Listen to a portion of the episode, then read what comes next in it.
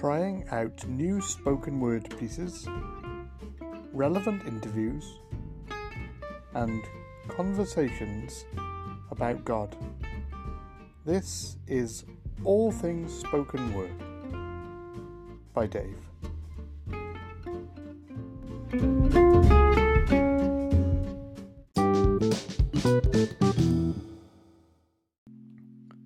Soul. What does it profit a person if they gain the whole world but lose their soul?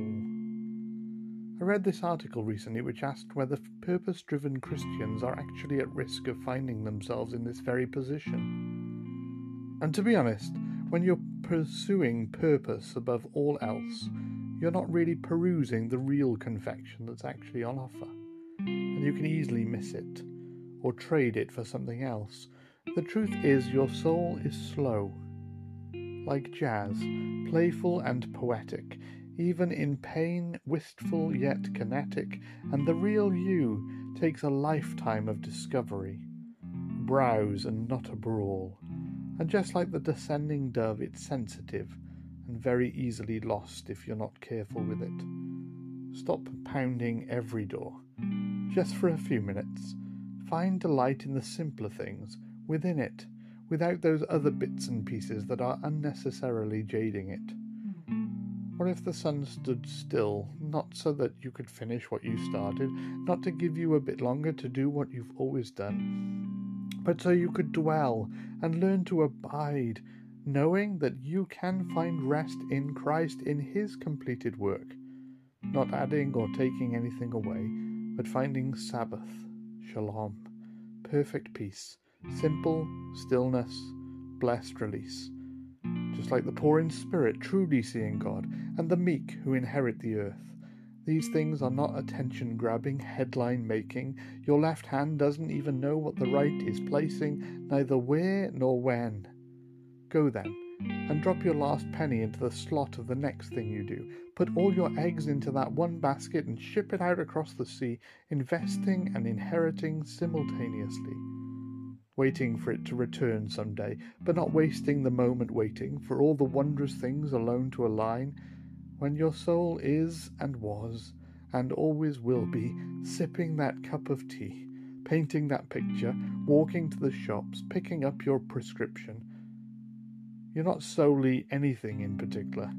You're a perfumer, an enricher, sharing the aroma of a risen Christ wherever you walk in the dead ends and cul de sacs of this Monday through Sunday existence, persevering in the mundane without needing to put a rover on Mars every other day, because realistically, not every month is May, and fruitfulness is not measured on one of those scales in the supermarket.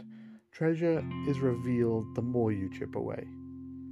Gaining the whole world gets heavy after a while and it's easy to get everything muddled up and to forget who you really are.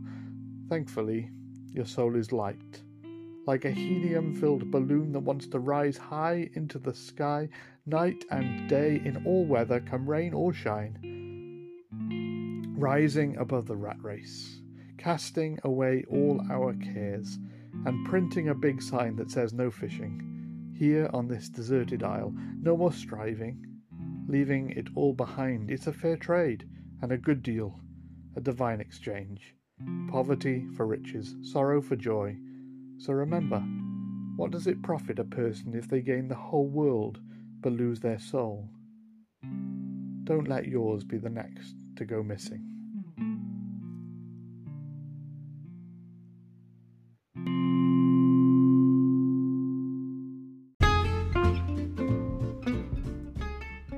Trying out new spoken word pieces, relevant interviews, and conversations about God.